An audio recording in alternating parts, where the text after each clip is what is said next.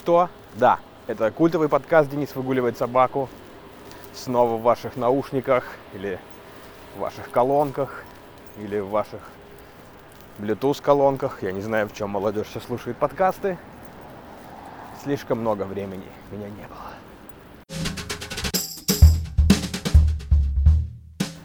Эм, я чувствую, что должен перед вами объясниться за такое долгое отсутствие. Честное слово, когда мы праздновали Новый год, мы его праздновали с командой подкаста «Один дома», эм, одним из желаний, которое я загадал, когда пил горящую бумажку в шампанском, было чаще записывать подкаст.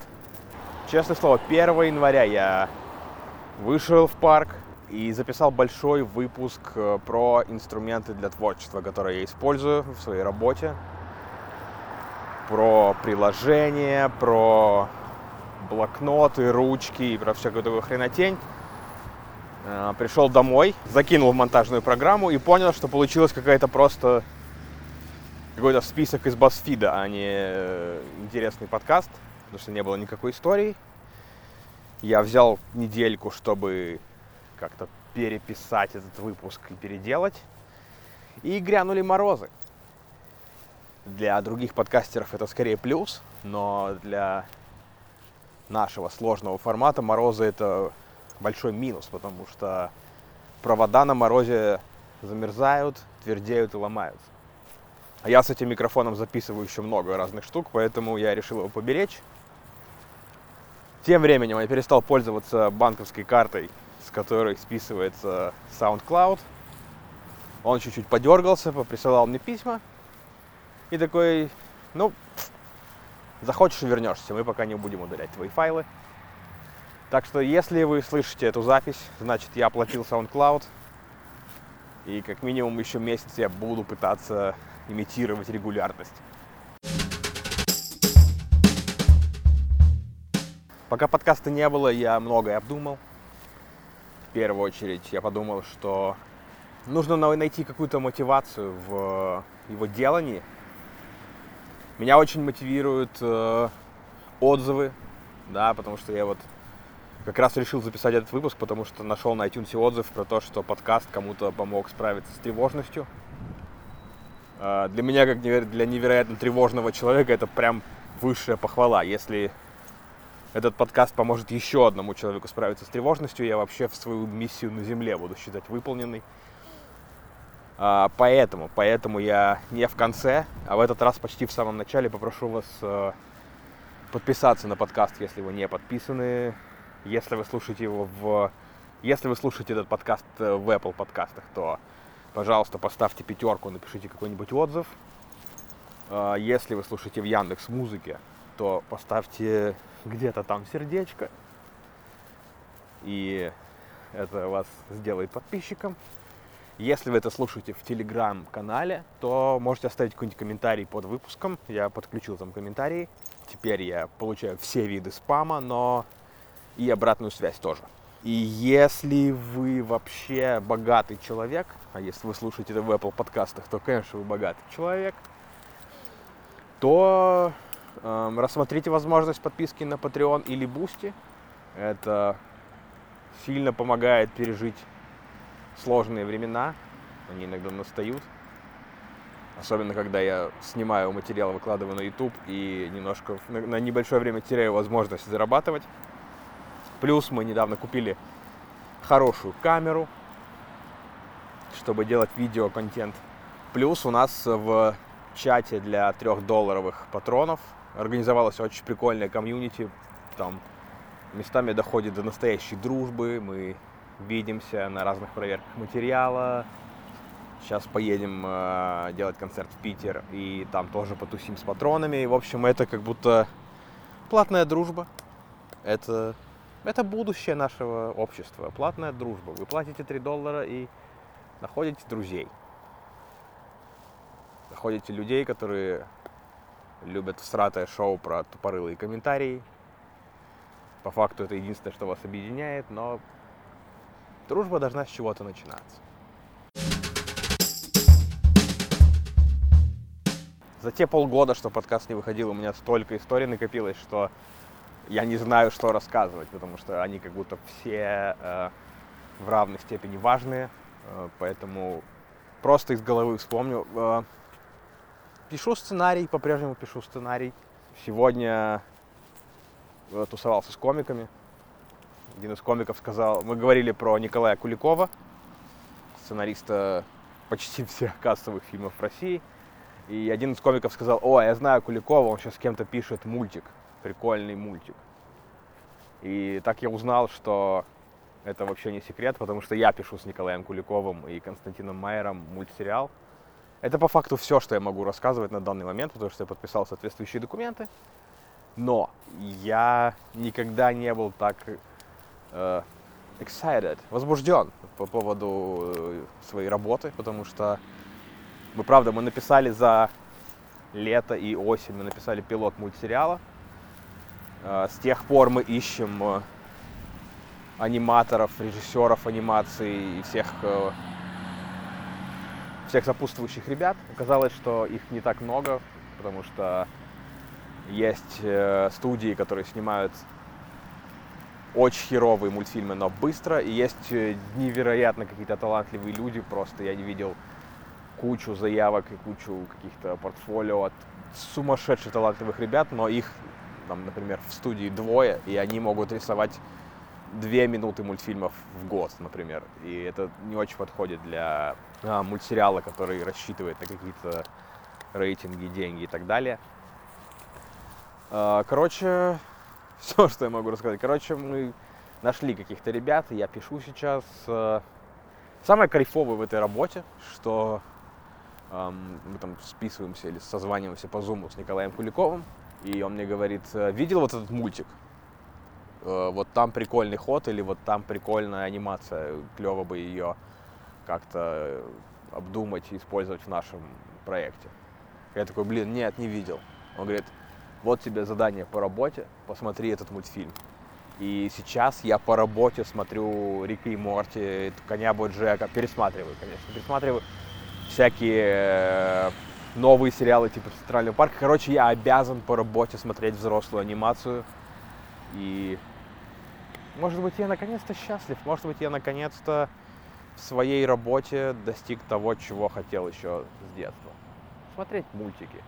Но не за пиздюли, как в детстве от отца, а за деньги.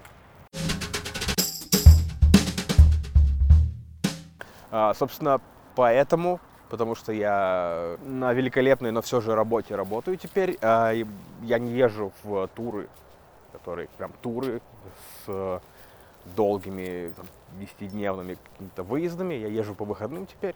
Все равно умудряюсь устать как собака. Собака, поняли? Это же собачий подкаст.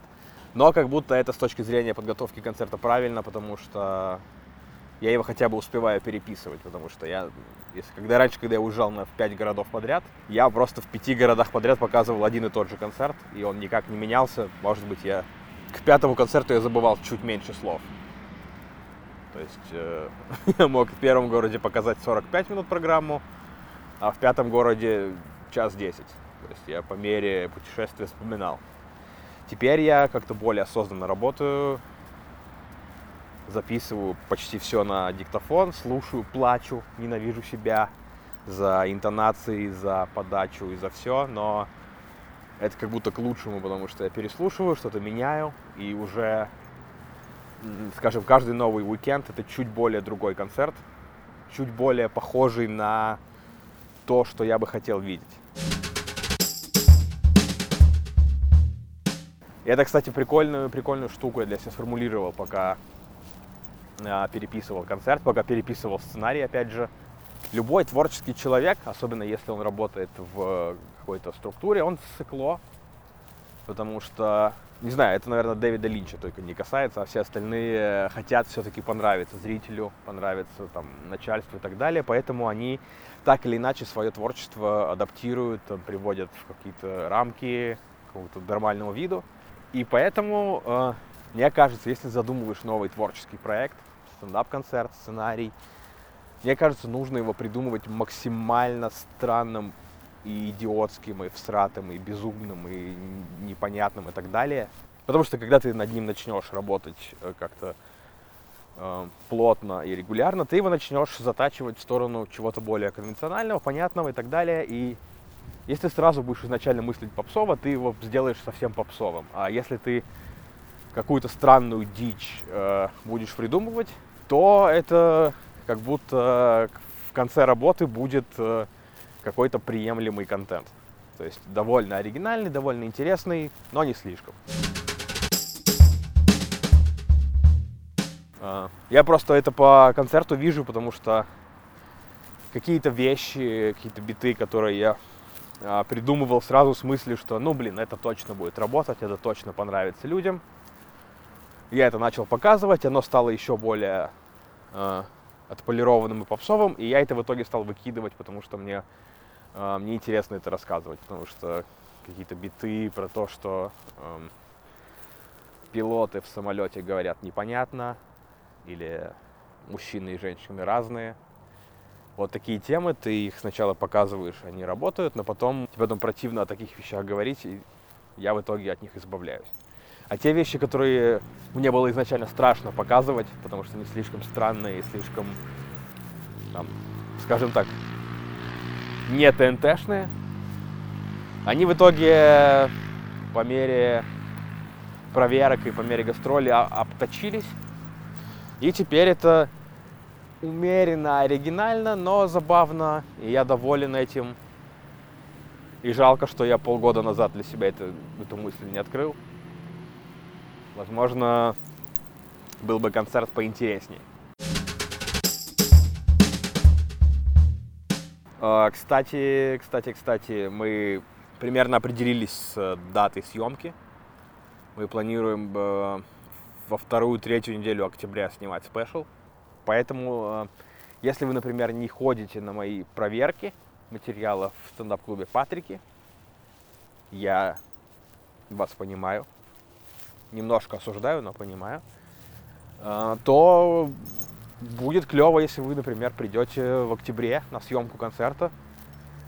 Мы постараемся забить какую-нибудь большую площадку типа культурного центра ЗИЛ.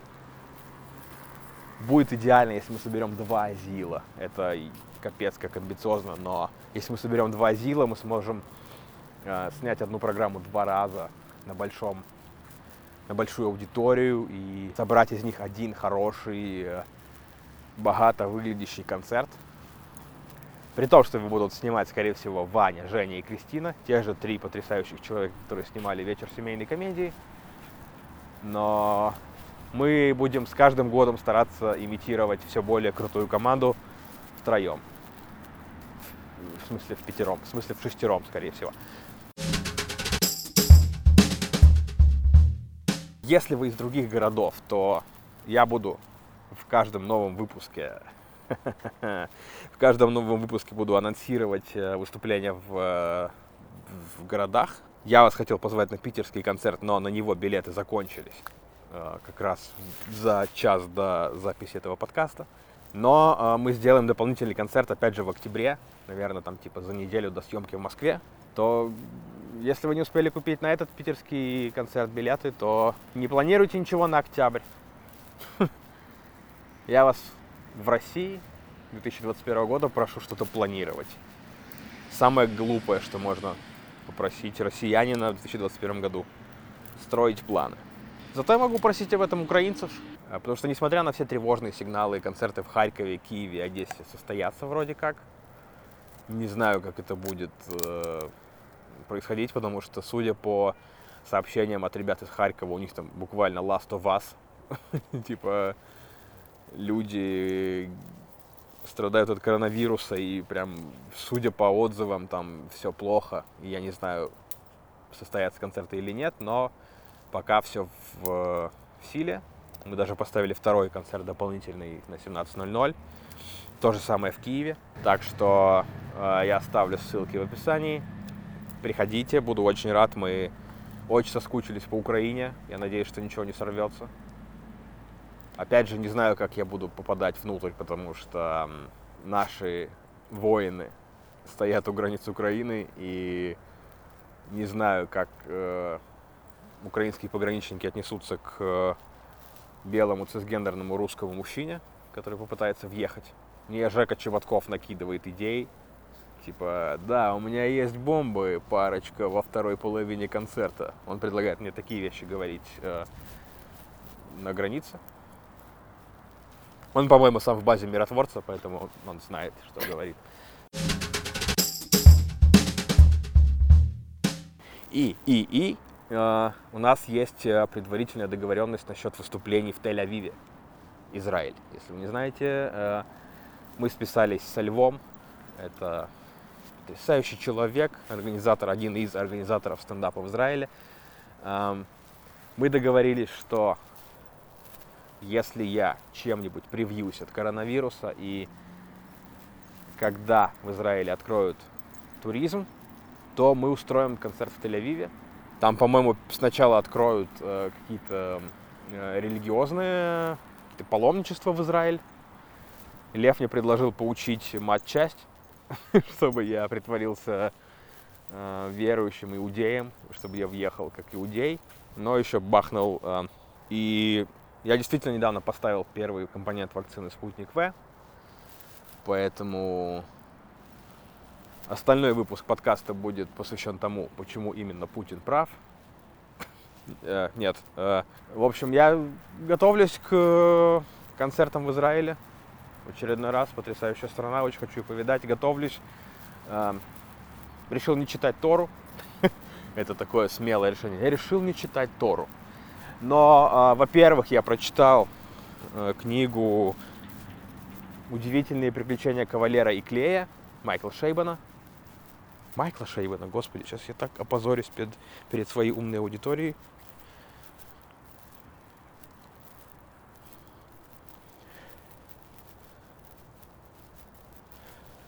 Да, Майкл Шейбан.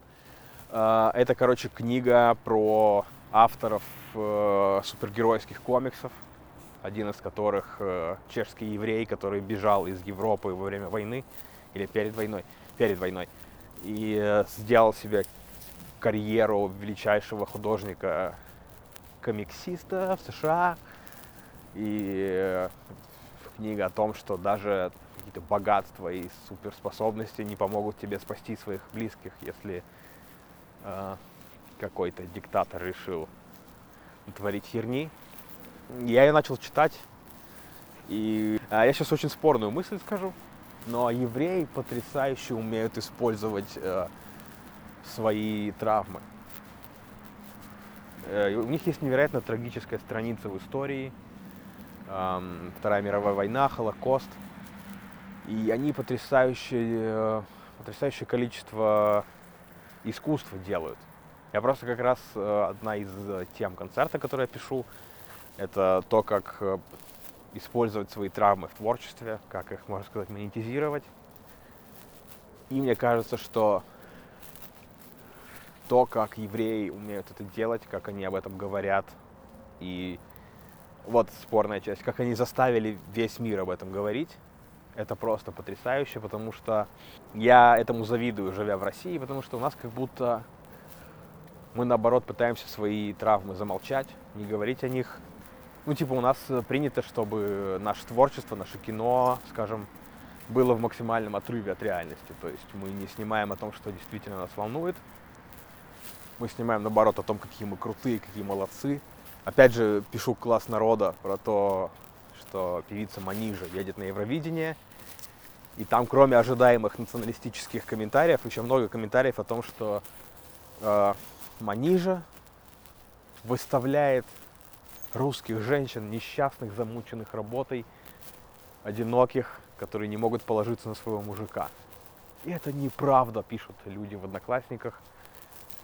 И это так странно, потому что это об, объективно правда. Но как будто русский народ отчаянно не хочет признавать свою слабость, даже если это, не знаю, на каком-то этапе может помочь и там как-то снять боль, но мы как будто даже сами себе не можем признаться, что у нас есть проблемы, и о них стоит поговорить, и это, может быть, поможет их решить.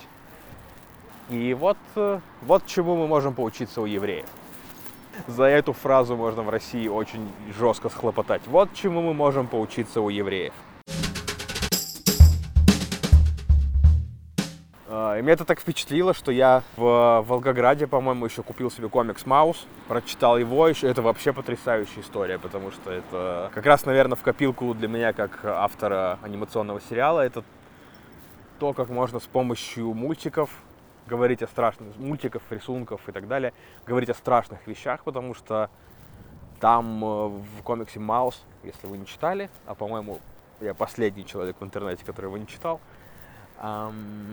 там под конец особенно невероятно страшные вещи рассказываются, но за счет того, что вместо людей там мыши и коты, чуть-чуть свиньи и лягушки и собаки, там это как будто смягчается, и ты можешь это переварить, можешь немножко не, не грузиться, не отключаться эмоционально от этой истории и протянуть до конца. Просто потрясающе. Но я очень местами смеялся от того, каких животных э, Арт Шпигельман выбрал для презентации тех или иных э, стран. То есть евреи там представлены как мыши, что, в общем-то, как будто отвечает э, художественным требованиям, потому что мыши маленькие, слабые, предпочитают прятаться, нежели э, бросаться в открытый бой. И это как будто соответствует положению евреев во Второй мировой войне. Э, соответственно, фашисты, нацисты — это коты. Тоже как бы понятное э, противопоставление. Дальше начинается веселее, потому что поляки там свиньи. И э, мне интересно узнать про почитать какие-нибудь польские рецензии на Мауса, как они отреагировали на выход этого комикса. Французы, там жабы, там, по-моему, один или два раза появляется француз, который жаба или лягушка. Что тоже, мне кажется, довольно спорная штука для французов. Или нет, не знаю. Интересно, как обижаются или не обижаются другие национальности. Я примерно знаю, как народы в России обижаются. Интересно узнать про другие страны. И американцы, потому что Арт Шпигельман, насколько я понимаю, живет в Америке. Американцы, которые приходят освобождать э, концентрационные лагеря, это классные собаки. Какой-нибудь патриотически настроенный блогер сделал бы из этого часовое видео. Я просто отмечу, что А. Это очень крутые произведения. Б. Комикс Маус очень красиво оформлен но на его очень красивой большой обложке спереди нарисован свастон. И путешествовать по российским городам воинской славы с большой книжкой со свастоном довольно странное приключение. Я бы хотел, чтобы Мауса переиздали или выпустили с какой-нибудь э, суперобложкой для путешествующих комиков, которые и так тревожатся из-за того, что их э, рано или поздно возьмут за жопу за их позиционные взгляды. Собственно, хотел еще чуть поговорить про э, главную тему выпуска, про отдых. Классно после шести месяцев отсутствия поговорить про отдых. А, но это правда важная тема, Опять же, это из рубрики «Тупорылый комик» э, открывает для себя прописные истины, но надо отдыхать. Потому что недавно случилась такая фигня. Эм, у меня по мультику, по еще каким-то проектам, подработкам случилось э, много дедлайнов подряд. И я вместо того, чтобы как нормальный человек бы поступил, вместо того, чтобы с кем-то передоговориться, потому что Коля Куликов и Костя Майер точно бы поняли, и думаю, что другие заказчики тоже. Можно было бы передоговориться как-то более равномерно размазать дедлайны по неделе. Я решил доделать все сразу.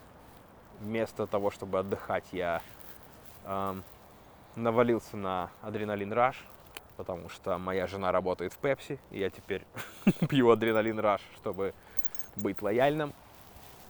Э, я мало спал, много писал, много пил адреналин Раша. При этом продолжал выступать и готовить материал. И потом поехал в два города подряд, в Волгоград и Саратов. И тут э, мой организм сломался, потому что я приехал в Волгоград э, без ночевки. Я приехал э, днем, ходил по городу, смотрел его, искал где пообедать. Э, потом пошел выступать, и потом поехал э, на вокзал, сел в поезд, чтобы уже утром быть в Саратове. В Волгограде все прошло отлично, но уже тогда я начал чувствовать какую-то небольшую усталость. Я думал, что я сейчас лягу в купе, расслаблюсь, но э, в купе со мной поселили пожилую пару. Пожилую, значит, э, глуховатую, но общительную. Они очень громко общались друг с другом, а когда уже настала пора лечь спать, и я лег на верхней полке, они стали есть мандарины. Много мандаринов, давайте скажем так. Я, я думаю, что в Волгограде пенсионерам выдают пенсию мандаринами. Им выдали, скажем, на 15 тысяч рублей мандаринов. И, по-моему, они решили, чтобы мандарины не испортились. Они решили их все съесть в поезде Волгоград-Саратов. И они это делали громко. Очень громко. Очень сочные мандарины. Я не знаю, как еще передать этот звук. Это как АСМР, но вместо возбуждения ты чувствуешь, что больше никогда не хочешь заниматься сексом и жить вообще. Слава богу, слава богу, моя любимая жена подарила мне на прошлый день рождения наушники с активным шумоподавлением. Но, по-моему, даже сквозь э, эти наушники и пост-хардкор я слышал это чавканье. В общем, я приехал в Саратов в 6 утра, э, пришел пешком в гостиницу, и оказалось, что они не практикуют раннее заселение – так что я еще погулял по утреннему Саратову, еще чуть-чуть почитал комикс с большим свастоном на обложке на одной из центральных улиц Саратова, который вообще-то тоже город какой-то славы и родина Гагарина. И на меня тоже смотрели странно. И я заселился в гостиницу, лег и не смог заснуть, потому что мой график сна, видимо, сбился окончательно. Поэтому я пошел гулять. И когда я гулял, я встретил Михаила Шаца. Конечно, конечно, как всегда и бывает, я встретил Михаила Шаца. Он оказалось, что Михаил Шац выступает в ровно даже не тот же, в тот же день, а в ту же минуту. То есть мы оба в 20.00 выступали в Саратове, просто в разных местах. А, он был с Гариком Аганесяном. Наверняка вы знаете, кто это. Классный парень, классный комик. А, они тусили. Мы договорились, что вместе мы потусим после концерта, встретимся, поболтаем, поужинаем. И так и вышло. Так и вышло. Мы поужинали с Михаилом Шацем, с Гариком Аганесяном, с местными ребятами. Поели, попили вина за счет Михаила Шаца. Если вы следите за стендап-клубом номер один, смотрели вписку с ним, то вы знаете, что Гарик Аганесян очень любит вписывать э, комиков у себя дома, в своем родном доме, у родителей, кормить их. И как я понял, э, Михаил Шац вписывался днем а, в семье Аганесянов, обедал, приятно проводил время. И уже вечером, когда мы шли вроде бы в гостиницу, уже опасность миновала, Михаил Шат сказал, а давай-ка зайдем, Гарик, к твоему отцу и выпьем еще той текилы. И мы пошли и с э, отцом Гарика Аганесяна, потрясающе милым, душевным человеком, выпили еще текилы – и тут-то мой организм и вспомнил про всю усталость, недосып и слабость. И я помню, что я выпил одну текилу, один шот. И следующее, что я помню, я проснулся в куртке и в мокрых носках на кровати своей гостиницы своего номера. И оставалось уже полчаса до конца регистрации на вылет э, в Москву. И, естественно, я приехал через э, 4 минуты после окончания регистрации. И тут организм сломался еще раз, потому что я э, сел, э, шокированный тем, что я впервые в жизни я опоздал на самолет. Я всегда огромный параноик, я всегда приезжаю за 3 часа до вылета, эм, потом э, изучаю все магазины в duty free, потому что я слишком рано приехал. А тут я опоздал на самолет, и я сел э, в шоке на сиденье перед стойками регистрации и заснул опять. Я э, проснулся еще часа через два в том же аэропорту. Видимо, я выгляжу все-таки прилично, потому что менты меня ни разу не разбудили и не выгнали из аэропорта. Но чувствовал себя отвратительно, потому что я подвел кучу людей. Я должен был вести проверку материала совместно с э, центром насилию.нет, признанным иностранным агентом. Это э, центр, который помогает жертвам домашнего насилия, что для меня, э, скажем так, совсем не чужая тема. Для меня это было супер важно сделать для них пару клевых мероприятий. И я проспал это, и я так себя отвратительно чувствую. Я подвел свою семью. Про это мы в подкасте «Семейные ценности», наверное, поговорим. А, я подвел Центр насилию, нет, подвел клуб Патрики. Короче, был самый ужасный день. Я плохо себя чувствовал, и, и мне в наказание был целый день в Саратове, потому что аэропорт Саратова это такая странная, странная аномальная зона, потому что из нее практически невозможно уехать на такси. Потому что, видимо, существует какая-то типа таксишная мафия. Потому что когда ты вызываешь такси в аэропорт в Саратове, его твой вызов принимает какой-то бот.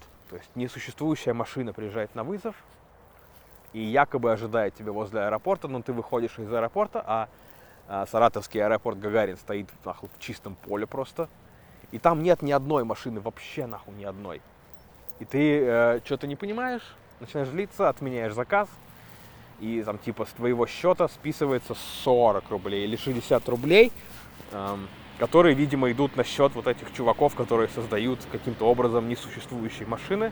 И это, видимо, такой бизнес. То есть вместо того, чтобы честно зарабатывать, э, не знаю, 700 рублей, косарь, они предпочитают с помощью несуществующих машин зарабатывать по 60 рублей. Хотя я позвонил в техподдержку Яндекса и наругался, и эти 60 рублей мне вернули.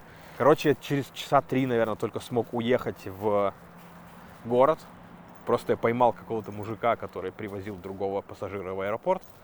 За наличку он меня отвез в торговый центр. Типа приехал не очень русский таксист. Я без национализма, просто у нас был небольшой языковой барьер. А, я ему сказал, мне нужно в центр Триумф Молл.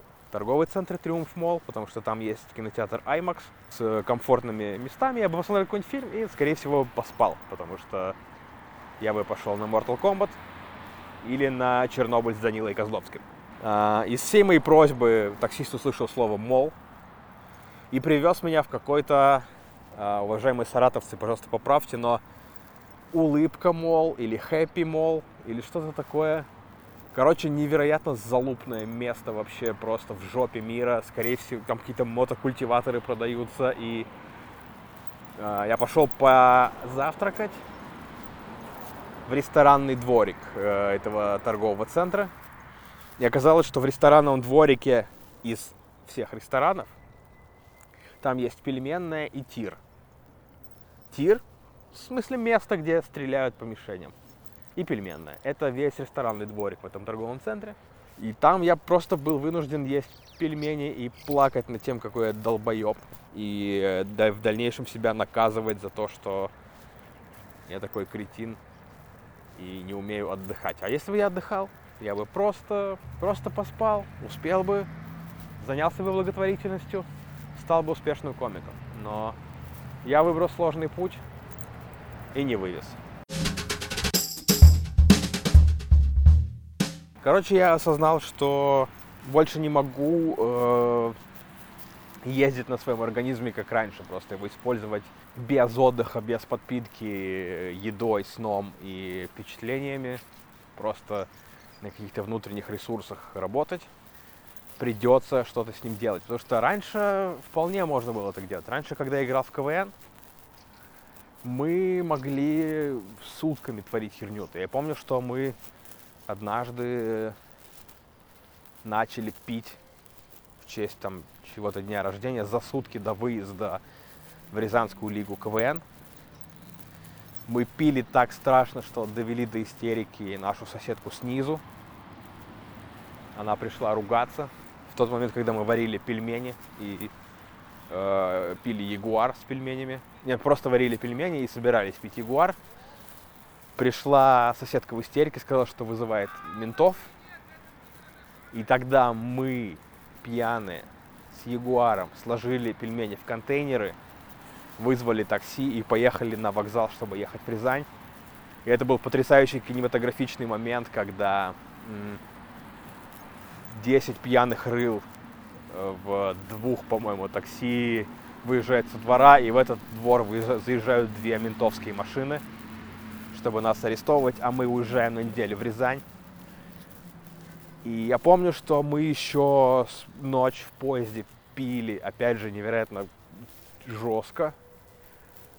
Потом приехали, застелились в квартиру. Я не знаю, как нас заселили, потому что я, я даже и не помню этого момента. И я помню, что мы все легли спать, поспали по часу, а, поехали на редактуру, отредактировались. И, короче, в таком режиме мы заняли, по-моему, второе место, прошли дальше, нас типа хвалили все. То есть тогда было возможно так себя истязать и все равно выдавать какой-то приемлемый результат на том этапе. Сейчас это абсолютно невозможно, потому что, видимо, организм стареет, и надо с ним более бережно обращаться, но это как будто это как будто и лучше, потому что наконец-то в твоей жизни воцаряется справедливость, потому что наконец-то все как будто уравнялось. То есть э, ты теперь должен спать, э, отдыхать, э, читать, смотреть и так далее, чтобы наполнить какой-то резервуар внутри, чтобы потом из него создавать какой-то продукт. Если ты этого не делаешь, то ты ничего не создаешь. И это справедливо, и правильно, и логично. То есть как будто старение, оно как будто сделает твою жизнь чуть более справедливой, пока, по крайней мере, на этом этапе. Так что, так что я пока не включаю Мишеля Уэльбека и не, и не начинаю ныть, что мой организм разваливается. Я пока просто радуюсь, что взрослею и умнею, а не деградирую. Я, наверное, буду завершать подкаст, потому что у меня кончились мысли для этого выпуска. Но у меня же есть куча мыслей для следующего выпуска. Так что есть все надежды полагать, что он будет. А, пишите какие-нибудь отзывы, комментарии в Телеграме, чтобы скорректировать следующий выпуск, чтобы он был лучше, интереснее для вас, помогал вам бороться с тревожностью. А, подписывайтесь на Patreon, потому что я планирую записывать патронские секции то есть э, какой-то дополнительный контент только для патронов. Но не факт, что в этот раз, потому что а, завтра я иду удалять зубы мудрости по своим причинам. Просто люблю удалять зубы мудрости. А, нет, мне по медицинским причинам нужно удалить зубы мудрости, и тут а, несколько вариантов. Первый вариант. Все будет хорошо, и я легко перенесу эту операцию. И тогда запишу патронский сегмент, какой-то дополнительный э, материал уже из дома со своим котом-фундуком. Это первый вариант. Второй вариант. Мне удалят зубы мудрости, и мне будет очень херово. Такие случаи бывают. Э, и тогда я выложу только то, что вы сейчас услышали. И не будет дополнительного сегмента, но пообещаем вам записать его в следующий раз. Третий вариант. Мне удалят зубы мудрости, и я умру и тогда вы не услышите никакого подкаста. Но это самый маловероятный вариант, потому что это не курская стоматология.